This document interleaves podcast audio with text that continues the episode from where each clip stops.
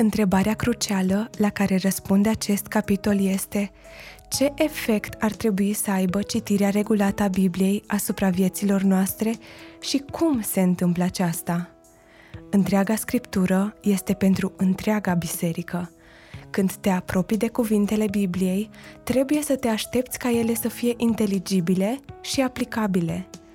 Sfatul predicatorului puritan Thomas Watson este să iei fiecare cuvânt ca intenționat pentru tine. Când mesajul biblic condamnă păcatul, tu trebuie să te gândești. Despre păcatul meu este vorba. Și când există vreo poruncă în textul citit, trebuie să îți spui Dumnezeu dorește ca eu să fac acest lucru. Mulți depărtează scripturile de ei înșiși, ca și cum singurii luați în vizor ar fi fost cei care trăiau când au fost scrise acele cuvinte. Însă dacă vrei să beneficiezi de adevărurile Bibliei, adu-le acasă în inima ta. Niciun medicament nu îți va face bine decât dacă îl aplici. Caută, așadar, să înțelegi intenția originară a cuvintelor Scripturii pentru primii ascultători, apoi în ce mod se leagă acel mesaj de Isus și lucrarea Lui, apoi însușește-ți ce ai înțeles. Unii învățători ai Bibliei sfătuiesc ca fiecare citire să fie urmată de cel puțin o aplicație specifică în viața de zi cu zi.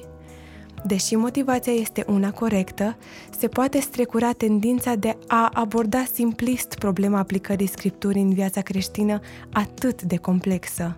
Modul în care acționăm în cea mai mare parte a vieții este spontan, neprecedat de reflexii adânci.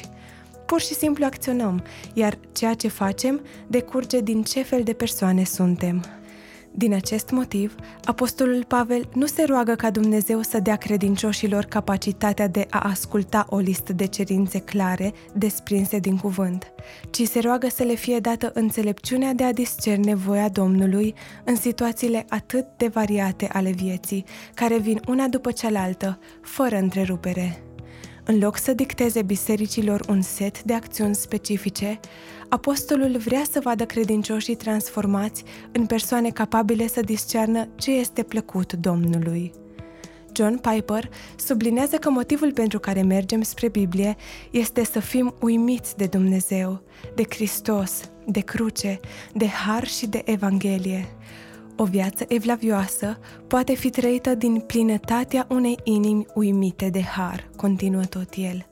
Pe măsură ce suntem mai captivați de măreția Dumnezeului nostru și a Evangheliei Lui, devenim ceea ce admirăm, Deși uneori meditația la Cuvântul lui Dumnezeu ne conduce spre aplicații specifice și imediate, trebuie să avem grijă să nu lăsăm ca tendința de a găsi moduri practice de aplicare să ne mute concentrarea de pe bucuria și uimirea întâlnirii sufletului cu Dumnezeu.